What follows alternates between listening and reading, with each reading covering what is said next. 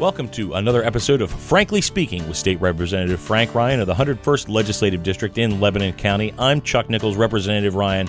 Welcome to another report to your constituents. Last week, we talked about right to know issues and trying to get the governor to explain why there's a bunch of state workers sitting at home getting paid to do nothing at a time of a budget crunch.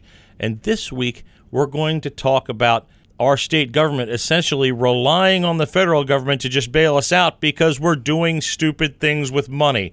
What is going on here, Frank? Well, I have to tell you, Chuck, uh, as you know, I'm a CPA, and I've spent my entire life helping to keep organizations out of bankruptcy. And for part of my career in the Marine Corps, uh, my expertise was economic warfare. So, with that little bit of a segue about background, I've never been so stunned by the lack of financial transparency uh, in a government as I have seen since the COVID 19 crisis happened. So, specifically, what's happening is that we blew through $3 billion of budget in the last fiscal year.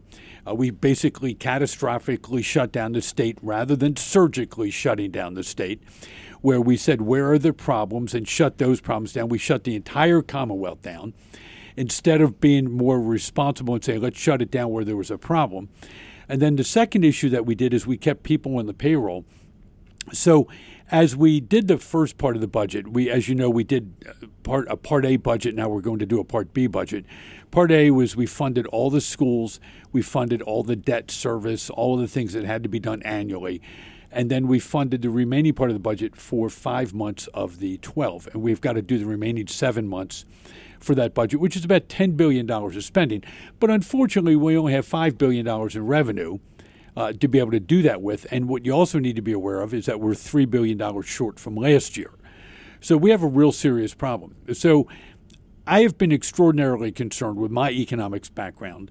I've been extraordinarily concerned that this belief that we can spend our way out of this is really a challenge uh, in my experience in keeping companies out of bankruptcy, the longer people wait to accept reality that they have a financial problem, that's a big deal.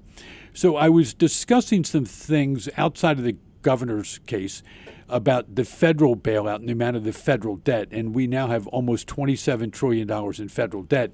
And I said, we have to be very careful. At one point in time, the federal government may not be able to borrow money and we have to be careful about thinking that we're spending this money. And I had a, a person make a comment to me the other day, and he said, you know, I can't believe that we're using taxpayers' funds. And I said, You're not using taxpayers' funds. You're using your grandchildren's tax dollars.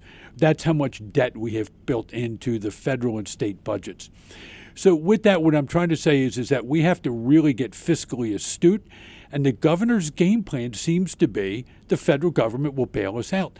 I was talking to someone on the other side of the aisle, and their comment was, he said, Well, you just cr- can create money forever.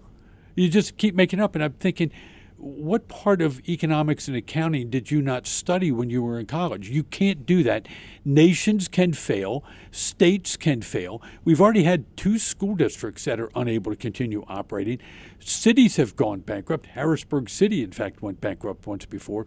We need to take our financial responsibility seriously, get our spending under control, no tax increases at all and be fiscally responsible with the valuable tax dollars that citizens have given us. And you've mentioned in previous podcasts that we have to be wary also because at some point we're borrowing from the banks, and the banks are going to dictate terms at some point to us.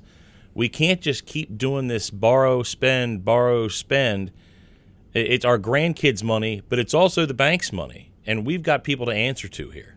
Well, one thing that people need to be aware of, let's just use to reinforce your point, which was so astute. In the case of a school district, the way the Pennsylvania law is structured, if a bond payment or a pension payment cannot be made, there's a right of intercept of state funds going to the school districts so that the bond payments get paid first, the pension gets paid first, and then education comes third in that process.